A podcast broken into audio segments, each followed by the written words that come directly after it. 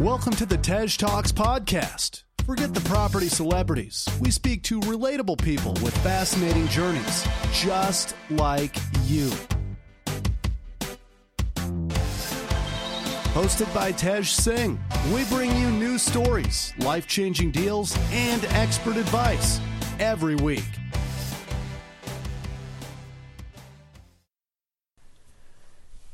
Greetings, greetings, greetings. Hello, everyone. Welcome to another episode of Tej Talks. Uh, you may have noticed, or maybe not. You know, the fan mail has, has stopped. I don't know what's going on. Maybe it's maybe it's COVID. Maybe the postman's taking my fan mail. Uh, I haven't done Wednesday episodes for ages, and I made a commitment, and I I literally have never broken it apart from now. Maybe once or twice during lockdown when I decided. I've always had Wednesday episodes, interviews with people, and I have just been so busy planning a wedding, which is probably not going to happen this year anyway. Um, moving into a rental property uh, in the countryside. When I say countryside, the neighbours have chickens. Like I'm talking single track lanes. I love it. The car is always filthy, but I love it. Uh, grey mats don't really go with the countryside, so obviously man had to get the rubber things. Um, but yeah, I've been so busy doing all that stuff. I'll do another podcast on it. Anyway, this podcast today is with Natasha Friend, and we talk about what I love, which is buy to lets, single let, vanilla, fior di latte, lovely buy to. Uh, and some flips, some flips with a 50 grand plus profit in Peterborough. So, you know, that's a lot of profit. We also speak about agent relationships, how some of these houses she's bought, a house had squatters in, in the house and in a shed, which they never saw because the garden was so overgrown. We speak about the realities of BRR, the management, you know, a few hours a month, for example, uh, how she's found investors and how you can find investors too, and just a general chit chat really about various different topics in property, in particular about BRR single lets and talking about the, like the bridge to let product, etc., etc.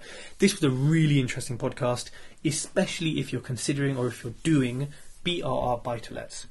Hey everyone, I actually have a book coming out. It's being released hopefully 1st of November. Don't hold me to this because it will be my usual late timing, but it is almost nearly done. I've got a few other little bits I'm launching with it.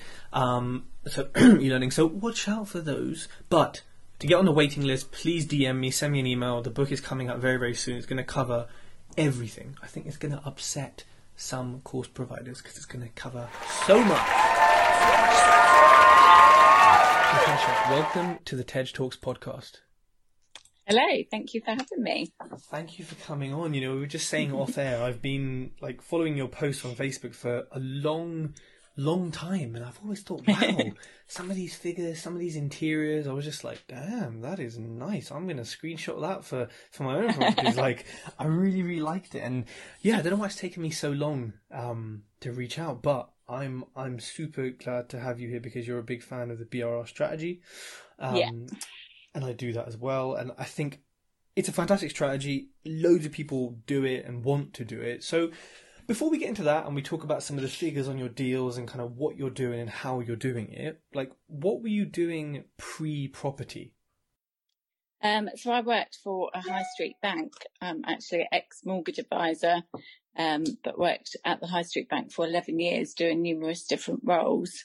Um, I became an accidental landlord in 2014 because we bought our house literally just before the house prices came crashing down um, in 2008. So when we came to look to move, um, we were still actually in negative equity because it was back in the days when you could sort of get a 95% mortgage and add all the fees and everything on top. so it worked out we had about 2% equity in our property when we bought it. Um, completely young and naive, so didn't understand the risks or anything at all. Um, so yeah, was an accidental landlord from 2014 and just really wanted my own business, especially having, after having my daughter, she's now eight, but when she, um, started going to school and having to fit like your 20 odd days hol- annual leave that you're entitled to from work around all the school holidays. It's just an absolute nightmare. So for me, it was more the freedom as to why I got into property. Mm, I see. Interesting. And, you know, that experience as an accidental landlord, was it a positive one? Yeah, it was to be fair. We had um, a couple of different sets of friends moving the property, so never had any issues um, we could see that the house, that the uh, price was starting to recover. Um, and we went sort of no longer in ec- in negative equity, so just kept the property. And yeah, we've still got it now. Still went it out to a different set of friends. Um, yeah, never had any issues. Touch wood. Oh, and I think that's kind of maybe one of the the benefits actually of is it a single let? Yeah, That's one of the potential benefits of a single let is the lack of management, which is a wonderful thing I think when you when you get it right. But so Yeah. what made you apart from being an accidental landlord, you know, obviously there's a, a hundred and one businesses you could start. Why property in particular? Um, well, it was just a bit of a fluke, really. My friend, my friend Khadija, she'd just set up her cleaning business and was telling me about this life leverage book by Mr. Rob Moore, um, and how it sort of changed her life. And I need to go buy this book. It's amazing. So I went onto Amazon, put the book in, and then a property one came up next to it by the same guy. Um, and bought that instead of the life leverage one that she was telling me to buy. Um, and I think even as a mortgage advisor, learning about the buy, refurbish, refinance model and how you can sort of recycle your cash really did actually blow my mind because I thought the only way you could do it was to sort of have a really good job, save up money for a deposit, buy a buy to let and then go again or have a really successful business and do the same thing. So once I discovered the buy, refurbish, refinance model, I was yeah, sort of hooked from there really. Went on to do, um, sort of as much free training as I possibly could. So I listened to podcasts, did all the free events, read every book I possibly could about property, um, and sort of tried to get into it myself without any formal training or education. And that didn't go so well. Um, I managed to buy sort of one property in the first probably nine months I actually gave it a go for. And then I went on to do my proper education with Progressive. I did the masterclass in March last year and the VIP, joined their VIP program in May. Um, and yeah, just excelled from there. I gave myself, uh, I took a 12 month career break from my corporate job because I didn't want to just completely commit to going into property. I was quite nervous. Um, never been self-employed, always sort of been a paid, paid employee. Um, so I took a 12 month career break and gave myself 12 months to replace my income through property, which I did, and then handed in my resignation in December last year. Wow, congratulations. Okay, so you know, after you did your education, you set yourself sort of uh, you know, did did you set yourself goals and a plan like what was your strategy? Because you know, when people start out they say, "Oh, should I do this? Should I do that?" Obviously, you'd read about BRR, but how did you know, you know, how many houses you wanted to buy? How did you set your goals? Um, so sort of worked backwards from replacing my income, working out the average how much uh, single let in our area in Peterborough would cash flow net per month, and then divided that by how many properties we needed. So uh, I didn't have a massive income; it wasn't a, a double figure number of properties that we needed to buy, but still starting out as quite a newbie with no relationships with agents or investors, etc. It was quite a a tough challenge, but I managed to do it. Hmm. And you know that kind of starting out phase, I guess you could call it. Um, how long did it take before you know I don't know, like agents would sort of come to you with deals, or how long would it take before you think you know the agents you know had a relationship with? Because I think people think it happens quicker than it does. Yeah, no, definitely not. Probably at least three months, I'd say, of being really consistent and reaching out. Um, I sort of messaged every single person I knew who was an estate agent, whether I knew them through school or friends of friends, etc. Tried to work on those existing sort of connections and then went and visited the new agents and started to build connections from them. Um, yeah, at least three months, I would say. I think that's important to share because, you know, working with agents can be frustrating however many months in you are. But Yeah. that first bit where people look at other people and say, oh, how come she's getting deals, you know, off market? How come he's doing this? And it's because you, you said it there consistently. You've consistently been talking to, engaging with, getting your face in front of these people, using your networking connections to build it. And even then, it still took three months. So actually, it's not a long, long game, but you know, three months is a while to be like consistently. Hey, have you got any deals? Hey, can you know? So, just people listening, it it does take you know that long to to get into things. So. Let's talk about your first deal. So maybe not the one you did um, in those nine months, but as soon as you had your education, you had your gold, you were, you know, maybe more on target, like you were raring to go. What was your Yeah. first deal? Um, so it was a BRR single let. Um, it was we because of how long it was taking and how frustrated I was getting um, going and viewing these agents and putting in all the offers. We reduced our um, sort of deal criteria to enable us to pull 50% of our money back out. That was our sort of target, just because I wanted to get my next sort of deal and start building um, relationships. It was a specific agent that has exactly this, the types of properties that we focus on and target our marketing towards. Um, so I was quite happy to do that. And we, the way I started was by selling my car. Um, and refinanced our residential house to get a small pot. So it was our own pot of money that we were going to be leaving in the deal. Um, so yeah, it was a property that had gone on and off the market twice. And now the vendors were, were really desperate to sell because they were at risk of losing their property that they were moving on to. Um, so it wasn't the best deal, but we purchased the property for £135,000. Even though I'd already had my education, we still d- done a lot of the work ourselves. So they teach you not to do any of the work, to outsource it. Um, but because we were trying to sort of save costs because it wasn't the best deal, I was there sort of painting the walls, stripping the wallpaper, doing all of that. What I could do myself. Um, and the, the refurb was, was, the costs were very minimal. It was just a new kitchen, uh, white walls, grey carpet, etc. So it's just over £5,000 in refurbishment costs.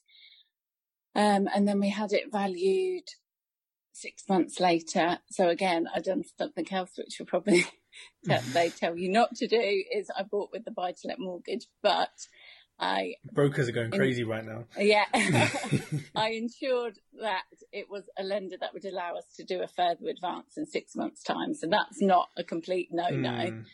Um, and because of the amount of work that was required, it wasn't a massive amount. So we didn't actually have any issues in doing that. Um, but yeah, there, there's there's a few mistakes there already that I've covered off doing the work yourself and buying it with a buy to let mortgage. So you know what? Um, just just going back a little bit there because you said it very casually. You said I sold my car and I remortgaged my house. Um, Yeah. those for a lot of people are probably not as casual as you kind of said it. So like, how was the? Because a lot of people ask this. They say, look, should I, you know, remortgage my house? We've got equity. We've had it for X many years, etc., etc. You know, how? What was your thought process around that? Because it's obviously more debt, but it is cheap and it is a mortgage. You know, it's kind of good in a sense. But was it an easy decision for you? Yeah, no, definitely, because of what of the reasons you've just said. Um, I don't see any sort of risk in refinancing your property. I mean, the maximum you can generally go up to is 80, 80% loan to value when you're doing a further advance on a residential. So there's still a significant amount of equity there compared to when we bought our first property in 2008. Um, and you can just work out that money that we pulled out of the property. Yeah, it may have cost us an extra hundred pounds per month um, on the mortgage, but then we're generating just from one property three hundred pounds per month cash flow. Um, so yeah, it was a complete no-brainer to me. And what about selling the car? Was that an easy thing as well? That was probably more difficult because I really liked my car, and I'd only had it for six months. Um, but once I'd sort of started to educate myself and learn about um, investing in assets and then leasing liabilities, it was sort of a very sensible business decision to sell the car. And now I lease the car just as nice, and sort of one of our houses pays for that each month. Mm. And you know, would you would you say because I think it's easy for courses and just generally people to say, yeah, in your first house you put in zero money, all investor funded. you didn't do that. I didn't do that, and a lot of people haven't done that. Do you think an investor? I mean, obviously, there's always someone who will, but generally speaking, if someone's listening and it's their first property, should they go for an investor, or should they try and use as much of their own money as possible on that first one?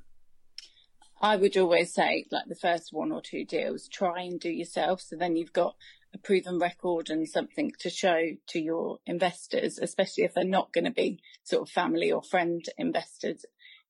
If you're looking to build relationships with brand new people and work on a sort of investor, private investor relationship, um, it's not someone that already knows, likes and trusts you or a member of your family or friends. It's going to be very, very difficult to find someone with no um, sort of proven record or experience to, to back them up and to find an investor. I think that would take a significant amount of time. Um, so if you've got the, the capacity to be able to raise funds, even just to do one project yourself, um, I'd definitely say do try that route first because it will speed things up when you are then looking at working with investors. Mm, absolutely. The, the second you have that first one, first two, and you've got a case study, I found Yeah. it, it just opened, um, it just opened the doors. So, speaking of mistakes and challenges, because we love talking about those, uh, I love how upfront you were about that. So, you did work on the houses yourselves. Are you tradespeople as well, part time? Uh, no, I'm not. My my partner is, so he's got a flooring company, um, which obviously helps with the flooring side of things. But yeah, no, we don't. I don't get my hands dirty at all anymore, which is nice. It was probably the first three properties that we were sort of physically painting the houses. Um, yeah, Did, doing did it well. save you? I mean, it would have saved you money, of course, like directly. But do you think, in the bigger picture of that house and your time, did it save you money? No, probably not. That's interesting, Probably isn't it? Because we, Yeah. think, we think it will, but it's, it's like, what's your hourly rate, right? How much could you pay a painter? 15, 20 quid an hour, but you know your hourly rate is potentially double or triple that. Um, Yeah. out of interest, Yeah. when, when you were doing this and you went back to the mastermind and you kind of said, "Oh, we did the refurb by self ourselves," what did they say? Um, well, just like what you were saying, sort of, I need to focus my time and energy on more income generating tasks, um, and outsource as much as I possibly can. Um, which I sort of knew from the books, but it was still, yeah, I don't know. I don't know why we done it. I can't really put my finger on it, but it did save quite a bit of money. We were starting out. I don't know if we just wanted to prove it to ourselves that we could physically do it. I don't know. But yeah, no, Sometimes I will will never strip a wall, wall of wallpaper or pa- get a paintbrush in my hand again. Stripping wallpaper is definitely not oh fun. oh my god, it's painful. it's, it's just horrible. Like, and it's so.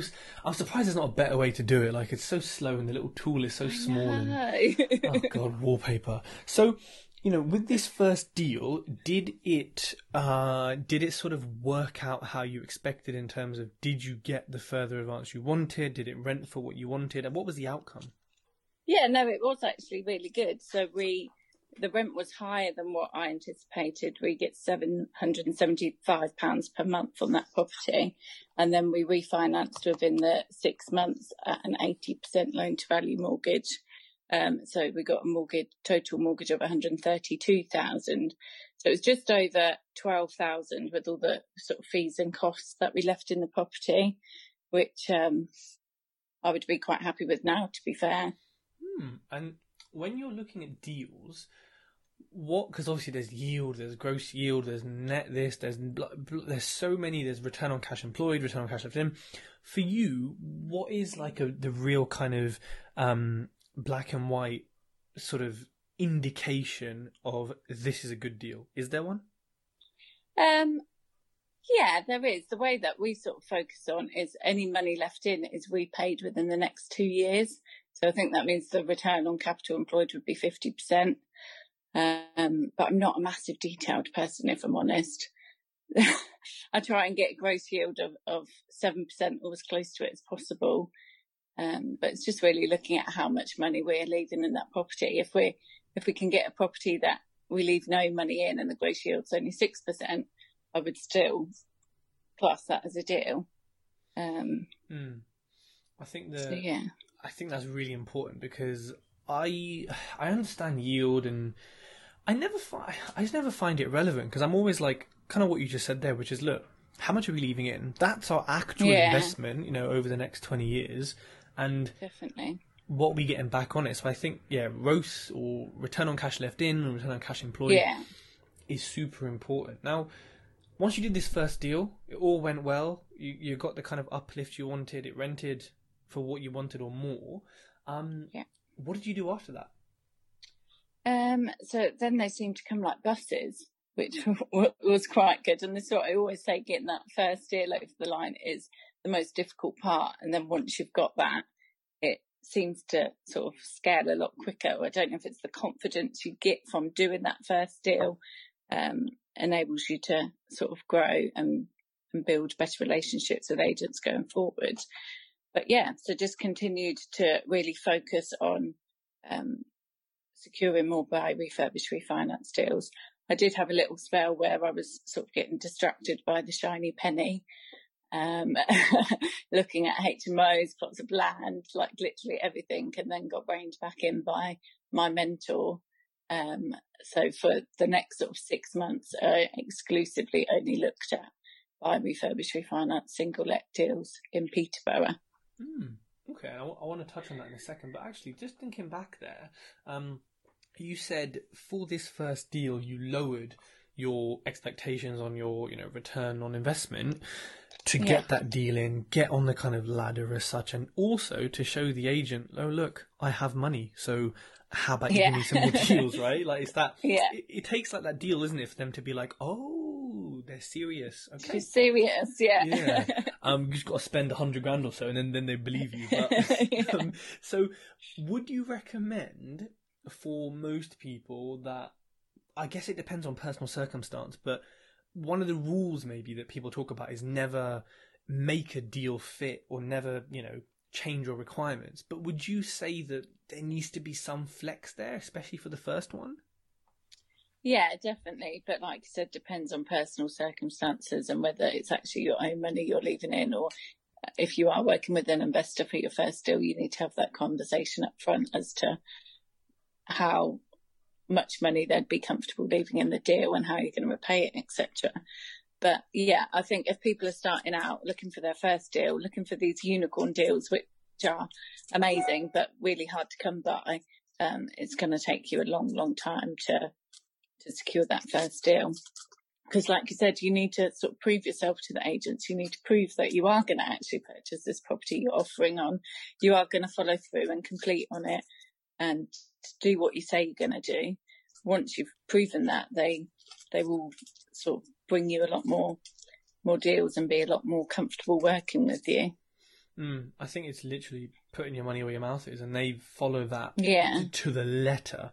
Um, where, so I think it's like, yeah, one of those things where, you know, I've done that before, where, and it wasn't my first deal. I've done it before on my, I don't know, seventh deal, where I was like, you know what, this agent always, like you said, has these shitholes. Basically, is what I'm buying. Yeah. And I was like, you know what? Forget it. Like, I'll keep in five grand more because I know what it's going to get me. Um, but I guess you have to have the confidence, right, to do that. It's quite tricky on your first one when everyone's saying, no, you have to have minimum, you know, whatever percent ROI. You know, it takes a bit of confidence, I suppose, from from your end to, to do that, and to change that.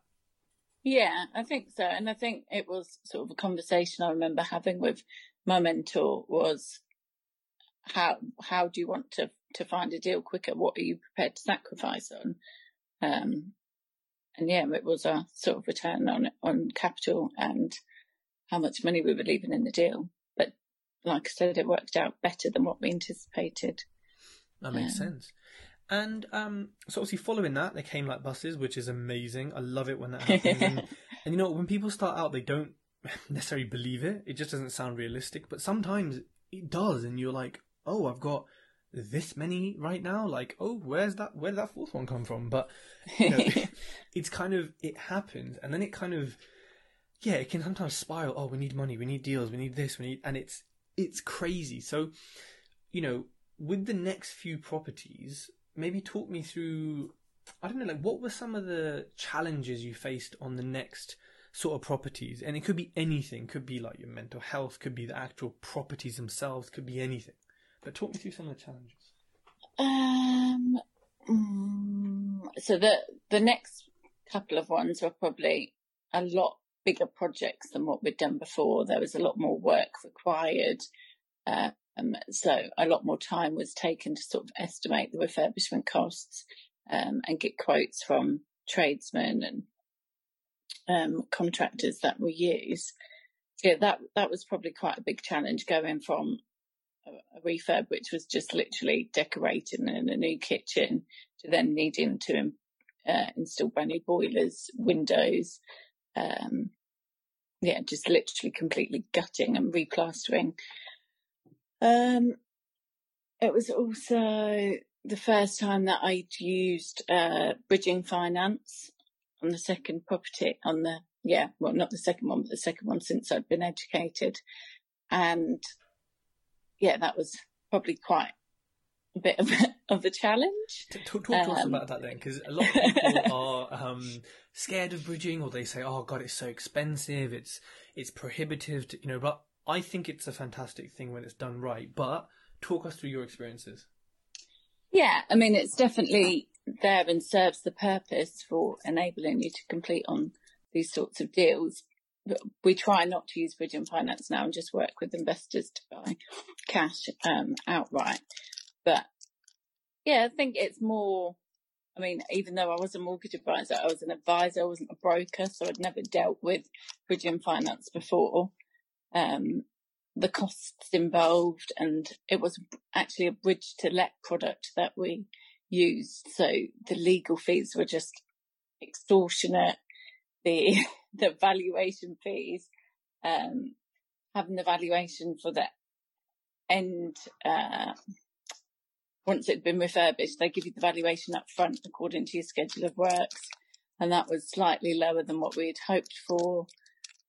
Um, and to be fair, when they came back to actually do the inspection, they were in the house for about 30 seconds. Um, so they didn't really, I don't feel like they, they valued it to what its actual true market value was. Um, yeah, I mean, it was fine. It was painful. It took a long time to go through the conveyancing. We had to use um, a solicitor from their panel, and they were absolutely shocking. They were awful. You could, there was no phone line. You could never get in contact with anyone. Um, we, the property itself was quite complex, and there was many reasons why it was un, unmortgageable because different lenders didn't like different things. And the vendor was actually based in Jersey, and then we had to get insolvency indemnity insurance because it was deemed as being bought below market value. And that was a, a plus actually. It was valued a lot higher than what we paid for it. Can't remember the exact figures, but we paid 115,000. I think it was valued around 127 or something like that. So we didn't have to, we only had to put um, the deposit down, which works out about 30% with all the fees, um, based on the actual value it was valued at. So that saved us having to put as much money down. Um, I think this is something that, like, so this bridge to let product essentially, what is it? How would you summarize it if people have never heard of it? um, so you, you get bridging finance up front to purchase the property. So it just means you can purchase a property that is unmortgageable in its current condition, and then it goes straight on to a uh, buy to let product. So you choose, well, not choose, you, you sort of arrange your, your buy to let product in advance. You have the end valuation in advance. Um, yeah, and the sort of solicitor deals with the whole transaction. So as soon as the refurbishment's complete, you then arrange for the um, inspection to the valuation to happen. Um, they come back, check that they're happy with the value that they gave you up front, and then yeah, move it onto a buy to let mortgage. So it's good because there's no risk of not being able to have an exit in place. Um, you've got that sort of already lined up and already underwritten with the lender. Mm. Um, I think you know what it's it's a great product, but I only found out like a few months ago that whilst they do underwrite the final mortgage offer, they can still pull it and withdraw it if they feel like it, or if COVID happens, or if the valuer says anything. So they kind Yeah. of yeah they present it like it's secure and the exit's safer, which it, you know it probably is. Like I'm I'm sure it is, but as always, the small print says we do what the hell we like. Um, yeah, and you know what? It's it's interesting because all the problems you had with it are kind of the problems I hear from like so many people about this product. Have you since used bridging like a pure bridge? no, I think with pure bridging, it's a little bit, you know, they'll give you money as as long as you give them a first charge, they'll give you money.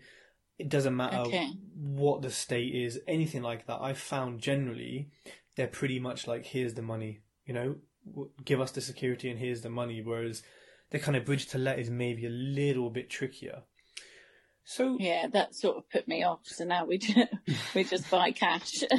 I mean, A, it's it's a lot easier, and dealing with like a human investor is so much easier than dealing with bridges. Um, yeah, I agree. But then I've seen a lot of brokers sort of say the opposite and how it's a lot more emotionally involved with investors and how things can go wrong, etc. But no, I what do, bro- what do brokers know about investors? they, they, they just want you to pay their fee and use them for the lenders. Yeah. No, I'm kidding. brokers, I love you. Please, please don't hate me. Um, I I think like. I don't know. I, I have some investors who are just they don't give a hell. They don't care what the hell's going on as long as they get paid their interest. They're just like Yeah, And then you got some. Actually, no, I've never had any that are emotionally involved, so I can't see that. But speaking of investors, obviously, you went from bridging, which was a challenge, but actually a positive thing because it pushed you towards investors. Um, your first investor, how how did you find them? How did it work? my first investor was actually a family member. So it's actually my dad, and he is literally the most risk adverse person ever. I was absolutely shitting myself asking him. I asked him through an email, um, and on the bottom of the email, I said, Sorry to send this via email, but I thought it'd be easier for you to say no. and I'd like to put a deal pack together and an investor pack and send everything over. And yeah, he was our first investor, which I'm still amazed to this day, to be fair. Wow. Okay. And then let, let's go to and actually, sorry, before we move on, um, that's important, right? Because family members and friends and people who, like you did, you think would say no, often Yeah. have, and in the case of your, you know, parents have known you your whole life or have known you for X many years on a personal level, more than anyone you're going to meet at a networking event will ever know you to this day yeah. they they will invest. Um, like yes, it can be awkward asking, but Yeah. you know you're you're a perfect case study of how it worked, right? Yeah, no, definitely. It was so awkward asking. I was so nervous. Um, but actually, is really pleased that he done it now and he's continued to invest with us because he had did have money sat in the bank earning absolute peanuts. So now we're giving him we're giving him a slightly lower rate of return because he's family and he's happy with that. But he's getting six percent compared to 0.01 or whatever he was getting in his bank account. Mm, I mean, well, look, there we go. You, the, the the two things are you got him to invest, or you want him to invest, and Yeah. you proved to him that it was a good it was a good thing to do. So fantastic. Now, how did you get your first non-family uh, member investor, someone who you didn't know before, perhaps? Yeah, so that was through business networking events. So I joined a few different networking events um, and tried to focus mainly on business and property, uh, just so I could sort of be the the only property person in the room. Um, and it wasn't actually someone in the networking room; it was someone ex partner who they knew were getting a significant amount of money from a company. Um, I've still never met her. We've had a couple of telephone conversations on the phone. It did help that she had experience in property because she was an accountant and she used to be the head of finance for a property development company. So she was quite clued up around the sorts of things that we were saying. And there's so much jargon in property, which I try not to use, but, um, I think sometimes it just happens. But yeah, my second investor never met, still never met to this day. She's not interested in knowing about our projects or seeing before and after pictures. Um, she just wants one email once a month confirming everything's okay and we're on track to repay her funds when it's due. So yeah, mm. I still can't believe she invested either, to be fair. I think, you know what, you never, you never believe it happens until the money's actually in your account. And then when it's there, yeah. you're like, oh, um, oh, like what, what just happened? like, I think even no matter how much investment you get, I think you still kind of have that same feeling of, hmm, that's pretty awesome, you know? Um, yeah. And that's, you know, what you said there that you kind of, you never met, uh, you've had a few phone calls, you've had, she just wants to know, am I getting my money back? That yeah. is I think it's important for people to hear because I don't know, maybe there's a perception of investors where they're like every second, what are you doing? How's the refurb going? Or has the skip come today? But you know, a lot of the time they just sort of yeah, they're just completely sort of, hands off. yeah, yeah. That's why they give us the money, right? So, so you yeah. can deal with the headache. Um, Definitely. I found those. Sorry to interrupt. I found there's sort of two different types of investors. One which is very transactional based and they're not interested at all. And then another which is more sort of interested in building a, a relationship and likes to see the odd picture or video of the property. I've never had anyone touch wood who's wanted sort of regular updates and to know whether the skit's been delivered or, um, mm. yeah, anything like that, which is good. And important there, you said business networking. Now, obviously, everyone in a property room is like you and me, looking for money. Um, yeah. Yes, you can raise money in property rooms, but going to business networking events is the most underrated, not sort of discussed a lot in property. Really, really good way to raise money. Now, has social media had an impact or helped you find investors at all? Yeah, definitely. Um, our newest investor we've onboarded was through social media. Um, I've never met him either. We are arranging to meet face to face once we complete on the on this. Um, well, he's actually funding two projects for us now, which we should complete on by the end of October. Um, we've had numerous Zoom calls. Again, he was he's got background in property. He invests himself, but he's also got a pot to invest on a hands free basis because he doesn't have the time to sort of utilize all of the funds he's got. Um, and that actually happened by someone asked on a um, property group if anyone had a copy of a deal analyzer um, that they could share with them. And someone I sort of knew and had spoken to before. I said, "Yeah, send me an email. I'll, I'll ping it over." And then he messaged me as well, saying, "Oh, could I have a copy of the deal analyzer?" Oh, and by the way, I'm interested in discussing investing. And I thought, oh, he's only saying that because he wants a copy of my deal analyzer. uh, sent it over, and he must have been quite impressed with uh, the analyzer. We arranged a Zoom call and then discussed a couple of projects that we were sort of negotiating offers on. And yeah, he's now funding two projects, which is over two hundred thousand pounds. Um, never met him, just a comment from a from a thread, someone asking for a deal analyzer. So it is amazing the amount of people out there that have got money, and like they say, money's everywhere. Um, and yeah, you, don't really have to know. I mean, he, he's got good experience of property. He did want to see deal packs and comparables and a lot of information, um, which is fine because we had all of that there. And yeah. Wow. I think that's that's such a good example because like social media is so powerful and you know especially when you post your own content you post your own tips you kind of um, build a brand around it. But this was a deal analyzer this is like a this is a spreadsheet that yeah it does indicate something about you and how much you analyze deals but it's not it's not really you you wouldn't class it as a marketing tool. It's not an investor brochure. It's not a website but no, no, you got two deals funded from it. Yeah, he did say that I'd been on his sort of social media stalking list. so he'd seen a few posts that I'd done, and to be fair, I, am not a massive poster. Um, it's something that I do need to do more of, especially after seeing how um, how how you can get investors just through social media.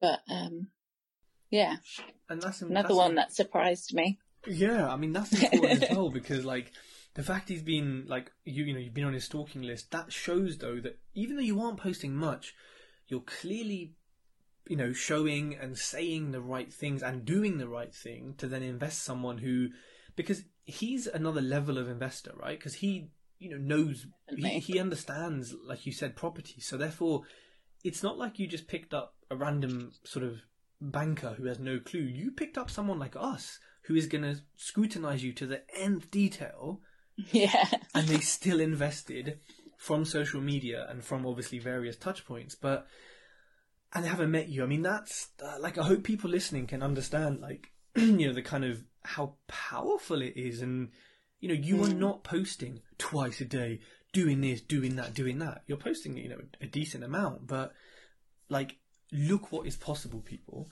Um, so now tell me this: why why do you like single lets? You know, they generate what two, three, four hundred quid a month profit, depending where you are. You've got to get quite a few of them to, you know, have a, an impact, I suppose, or a chunk of money. Why do you like them so much?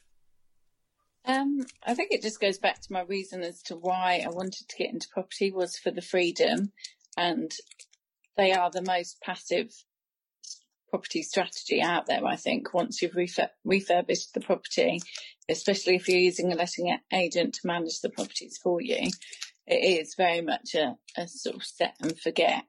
Um, yeah, and that's my main sort of focus as to why I got into property. Don't get me wrong, I have then since been distracted and have a few SAs and, and other things going on, but, um, yeah, single let's absolutely my all time favourite strategy. And our sort of vision as a company is to really increase the standard of, um, the private rental sector in Peterborough.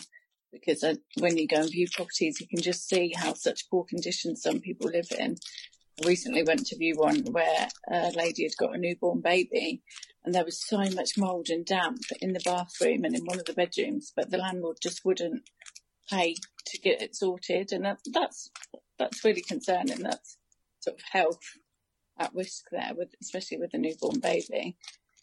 Um, so yeah, we want to sort of make a positive difference to the, the rental sector and people living in, in Peterborough and we're quite proud of the, the standards that we deliver and being able to create beautiful family homes for, for our tenants where they treat it as their sort of forever home. Um, mm. Something I quite like. So I think you know that the first thing you said there was so important. It was it goes back to your why, and you know you're not doing it to create another business. You're not doing it to change bed sheets. You're doing it to have something that means you can wake up and do what the hell you like. Um, yeah. And I think uh, buy to lets are the best way to do that. You know, they let, us talk about that actually. Passivity, right? Everyone says, "Oh, passive income doesn't exist." Then everyone else says, "Oh, no, of course it does." What are your thoughts on how passive is passive, and you know, how many properties have you got that are rented out, and how passive or not passive has it been? Um, I think it's been, yeah, pretty passive to be fair. Um, we do still do the maintenance ourselves just because we've got great relationships with contractors and get um, the cost of it done significantly cheaper than what our letting agents do. Um, but most of them have been refurbed, new boilers, new windows. There's very little maintenance at this sort of stage in our journey. Um, the amount of hours we put into our current portfolio is probably like if we weren't viewing and looking for new properties and doing everything else we do just to literally put into our current property is probably less than sort of an hour a week checking the rental income checking when um, gas safety's done due etc yeah, yeah, very very very little probably not even an hour a week probably an hour a month checking the rental rental payments come in the bank account that's about it i think um, I think it's the same for me. Um, yeah. It's what you said there. If you get the refurb right and you maybe spend a bit extra, you know, new boiler, you check things, you snag things properly, you test them, then really with buy to let, and also you've spent the time finding the right tenant and vetting and referencing, there really shouldn't be any. Oh, the light bulbs come out. Oh, they took my cheese from the communal fridge. You know, there shouldn't be any of that, right? So yeah, buy to lets are awesome. Now, am I right in saying you've done a flip as well? Yeah, so we've just sold our flip uh, last Friday, the Friday before that we got the funds. Um, and we've got another flip going through, which we're completing on in the next week or two. Congratulations! Now, why? Thank you. Why are you doing flips? Um, so we've sort of incorporated it into our business plan for the next couple of years to compensate for any funds that we do leave in our buy to lets because we want to scale a lot quicker. Um, sort of comfortable leaving in the equivalent of two years uh, net income um, in the deals. We want to be able to compensate from that through through the flips. Um, I really didn't like selling my last property, even during the conveyance. And I was like, oh, should we just keep it? I mean, the yield was probably less than 5%. Um, but yeah, no, we ended up selling it because it was a, a, good amount of profit that we made from the property. Um, but yeah, that's just something. One or two flips per year is our sort of goal to compensate for any funds we leave in or any funds we're paying investors back if we can't sort of pull all of their interest back out of the deal. People always ask, you know, how do you, you know, what happens when you leave money in? All these people I see, they're posting, they got money in, what about their investors? And that is exactly how you do it. I mean, there might be other ways, but that is the kind of yeah. most logical way, right? Because you're creating cash from a flip to then yeah. pay them off. And it, it's, it's kind of, it's one of those things where you're like, oh, all this profit from the flip. Yeah, it's not mine. You know, it's like yeah. you're like, oh, that could be something, but nope, it's it's in the account, back out. But that's the sacrifice we make to have a property generating, you know, fifty percent plus, right? Yeah, we deal Definitely. with it. So Definitely. let's talk about your flip because you posted it on Facebook, right? Yeah, I remember it was it was lush. It was lovely. Um, I remember it because I think the kitchen. There was one room. I think it was a kitchen I really really liked. Like, let's talk about the figures of that deal because you said the profit was quite good. Talk me through that. Um, so we originally agreed a purchase price of one hundred and forty-five thousand, um, but it was literally as we were locking down, we managed to negotiate another five thousand off. Um, but we had it uh, valued because we sort of secured the deal and hadn't quite secured the full investor funds. So we were looking at potentially getting bridging finance. So we had it valued by a bridging lender. Um, and they valued it at 170,000 in its current condition. Um, we actually managed to get the remaining investor finance, so didn't use bridging finance in the end, but it was quite nice to have sort of that valuation up front anyway, um, to use when sort of speaking to investors. Um, yeah, so that was an off-market deal bought from one of our uh, agent friends who we've got a really good relationship with now. Uh, they do a lot of sort of probate properties, so it was a probate property, and we benefited from the stamp duty land tax relief, which I believe is relief 28. I'm not 100% sure, but I can double check. Um, but we actually used a lady called Sylvia Snowling to deal with that for us. She's sort of a stamp duty expert and focuses on the developments, the developer's side of the relief rather than um, just what a, solicitor would do. So there's a few loopholes you can sort of jump through, legal loopholes. Of course, of course. Um, there was no no uh, stamp duty to pay on that, and the refurb was just under twenty five thousand pounds. Hmm. And that was a full um, like gut back to brick, or yeah, yeah. And what condition was the house in central heating? Uh, really poor. Mm. Um, yeah, the the uh, old man had been living there. We had so many cats. When we were digging up the garden, there was just cat bones oh. like everywhere. Um, oh no! Yeah, yeah, it wasn't very pleasant. Um, there was a squatter when we went to view the house for the second viewing. Uh, in the property. There was a squatter in a shed that we didn't even know the shed was there because the garden was so overgrown. Whoa. Um, yeah, it was an absolute mess. Wow. Um, and we sort of done the whole refurb whilst we were on full lockdown, which was quite a challenge getting materials. Um, it was quite easy to actually get the contractors there because they didn't have a lot of work and they were really grateful for the work that we could provide them. And we adhered to all the sort of social distancing rules and everything like that. Um, so we got it done quite quickly. I think it was just over six weeks. Um, but yeah, the actual getting the plaster, we had to buy some plaster from eBay. We had to sort of use our connections to see if any builders would lend us some whilst they were sort of on lockdown for a period of time. Plaster was the hardest one to be fair. It was like gold dust. Um, so yeah, and then we sold it. Uh, initially we sold it privately through one of our own boards, which was outside the front. We had so many inquiries. it, it is a really sought after street in Peterborough, just outside the city centre. Um, and then that fell through due to the um, buyer being on furlough, the lender couldn't lend the amount we, he needed.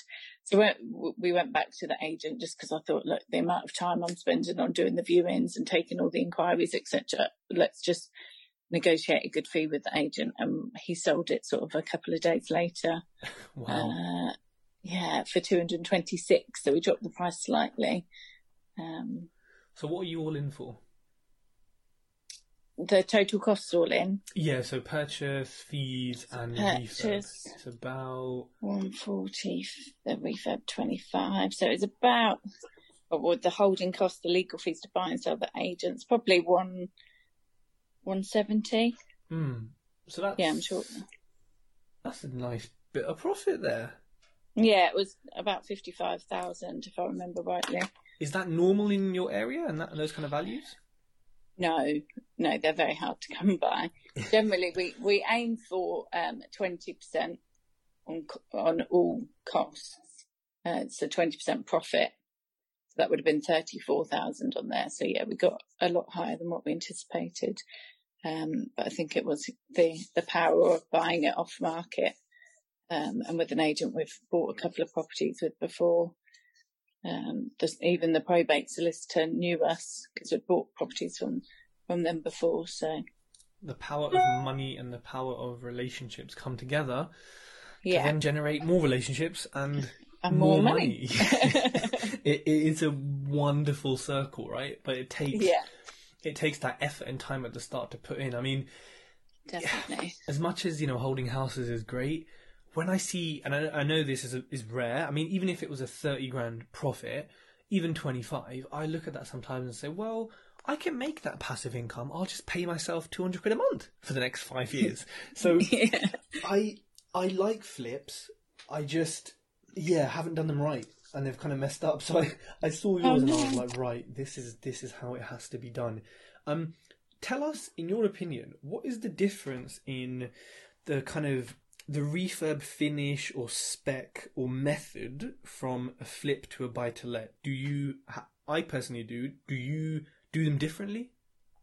Yeah, we definitely have sort of a higher spec um, kitchen. So this kitchen, we had integrated fridge freezer because it was quite a small kitchen. So we wanted to ensure the space was utilised as much as possible. Um, the bathroom, we tiled the bathroom rather than using the sort of shower panelling, which we do in our buy to lets to avoid the grout and the mould and etc. But tiling is a much nicer, higher end finish. Um, the flooring again, we'll probably use a nicer quality, um, better underlay to make it all squidgy under people's feet when they're walking around. Just little things really, but yeah, no, we definitely increased the standard. Um, I think with a flip, you want someone to walk in, not have any problems, right? You want them to say, "Yes, hundred percent, I like it." yeah, Whereas in a in a buy to let, you still do it to the same sort of thing, but it's kind of it's hard to put in words without making it sound bad. But it is just a a slightly lower level. Yeah, like you said, the carpet Yeah. is more durable than it is soft. Sockets are going to be white plastic, maybe not chrome. So Yeah. That's why I like flips. Don't, don't you like flips because you get to spend more money on the refurb? I love it. High end finishes. Uh, yes. Yeah, no, I do. I do. And that's actually probably the reason I got into SAs because I wanted to do like a nicer interior design rather than just the rinse and repeat with the white walls, grey carpet and sort of a gloss kitchen. Um, but yeah, yeah, no, I do, I do like it. I just don't like selling houses, and that's the first house I've ever sold, and it was painful. I, I know what you mean. When you when when you hold them and they do bring that income in every month, it's yeah. When it works, it works fantastically. So, um, what is you know what's in the future for Natasha? What what have you got planned for? I mean, what are we in? We're in October. I don't even know what year or date it is, but we're we're somewhere in 2020 in October. Um, Yeah. you know, what have you got planned for the next however long? Uh, just our main goal is just to continue to build a portfolio that aims to get to 100 houses. Um, I also want to set up a lettings agency in house focusing on serving investors. Um, but I want that to sort of be on a hands free basis. So I need to find a JV partner who's willing to do all the work. and I just come up with the ideas and the houses. Sounds ideal. Get me one of them. yeah. Um, and then just to help other people sort of escape the rat race and, and get started in property. Um, something I really enjoy now and quite sort of passionate about. Um, now sort of freeing up a bit more time, Mm. not painting houses and sticking wallpaper myself. I was going to say you've um, you've upgraded from a painter to a property investor Yeah. now, so that was, that was a quick promotion. Um, Yeah. so, what if you had to give three tips to people who are new in property? What would you say? Um, oh, three top tips. First and foremost, get educated, especially if you're wanting to work with investors, because that will just sort of give you the confidence and knowledge to be able to approach them and have proper conversations with investors. Um, secondly, tell everyone what you do. And this is something I was quite apprehensive about at the beginning, especially sort of getting started. I had a couple of properties in my personal name, but nothing sort of in the business. So going out and attending business networking events with a business that had nothing in it or hadn't achieved anything, um, I felt quite like an imposter. But you have everyone has to start everywhere. Everyone has to start at some point, and everyone was really sort of supportive and interested and trying to help me support and grow my property business. So yeah, just tell everyone and anyone what you do and how you can help them, whether that be through enabling them to sell their property quickly or um, getting their money working a lot harder for them on a hands-free basis. Just make sure you share your sort of services with everyone. Um, and then probably finally just network as much as you possibly can, whether that's with agents or uh, networking events or with investors. A lot of your time at the beginning should be spent networking. Um, I think I probably spent 70% of my time networking, whether that's just literally going in and having a cup of tea with the estate agents or go into actual networking events, uh, or networking on social media. Um, yeah, that's it. Top Great. three tips. Great tips. Networking is so important, especially at the start. You're going to need Yeah. people. I mean, people give you headaches. People annoy you, but they also kind of do everything else as well. So you, you kind of need that balance, I suppose. Um, if you could have dinner with any two people, any two people, dead or alive, who would you pick and why? Oh my god, that's such a hard question. I said there'll be a few curveballs. I always write curveballs on the, on the thing. oh, um, um, um, I would, I would, it's probably a boring one for everyone, but I would like to have dinner with Rob and Mark just because they're in my area as well. So based in Peterborough. yeah. Yeah. Yeah, well, yeah, and that. just because they obviously understand the market really well in our area. Um, yeah, I Okay. think that would be one. Oh, I'm really rubbish at these sort of questions. Well, they they're two humans, so you you you could have it with them separately, I suppose. Yeah, yeah. I'll, I'll let you off the hook. That was an easy cop Okay. but I'll let you off the hook. Um, Natasha, before we end the podcast, do you want to tell people um, how they can get a hold of you? Maybe a little bit about what you offer um, in terms of like your education, things like that, and your social media profile, email address, whatever you want. Yeah, sure. So I'm on Facebook, just my name, Natasha Friend. On Instagram, um, it's Natasha Friend underscore property investor. And I'm also on LinkedIn. Um, I launched a online course during lockdown to help people looking to get started in the buy, refurbish, refinance um, module. So it's a 12 module course online, which literally covers off everything from um, establishing your gold mine area to finding the deals, building relationships with agents, funding the deals. There's a property tax specialist um, doing an accountancy sort of section. Um, there's a whole module on working with investors, how you find them, how you can structure your sort of um, investment and JV with the investors. It's literally anything and everything you need to know about um, the buy, refurbish, refinance model and getting started or scaling by working with investors. So yeah, that's that online course that I offer. Um, my email address is natasha at friendpropertygroup.co.uk. If anyone has any questions, feel free to fire them over. And that's it. That's me. Amazing. Natasha, thank you so much for coming on the Tej Talks podcast. Thank you for having me. Really If you like this podcast, connect with Tej on Facebook, LinkedIn, and YouTube for more great content.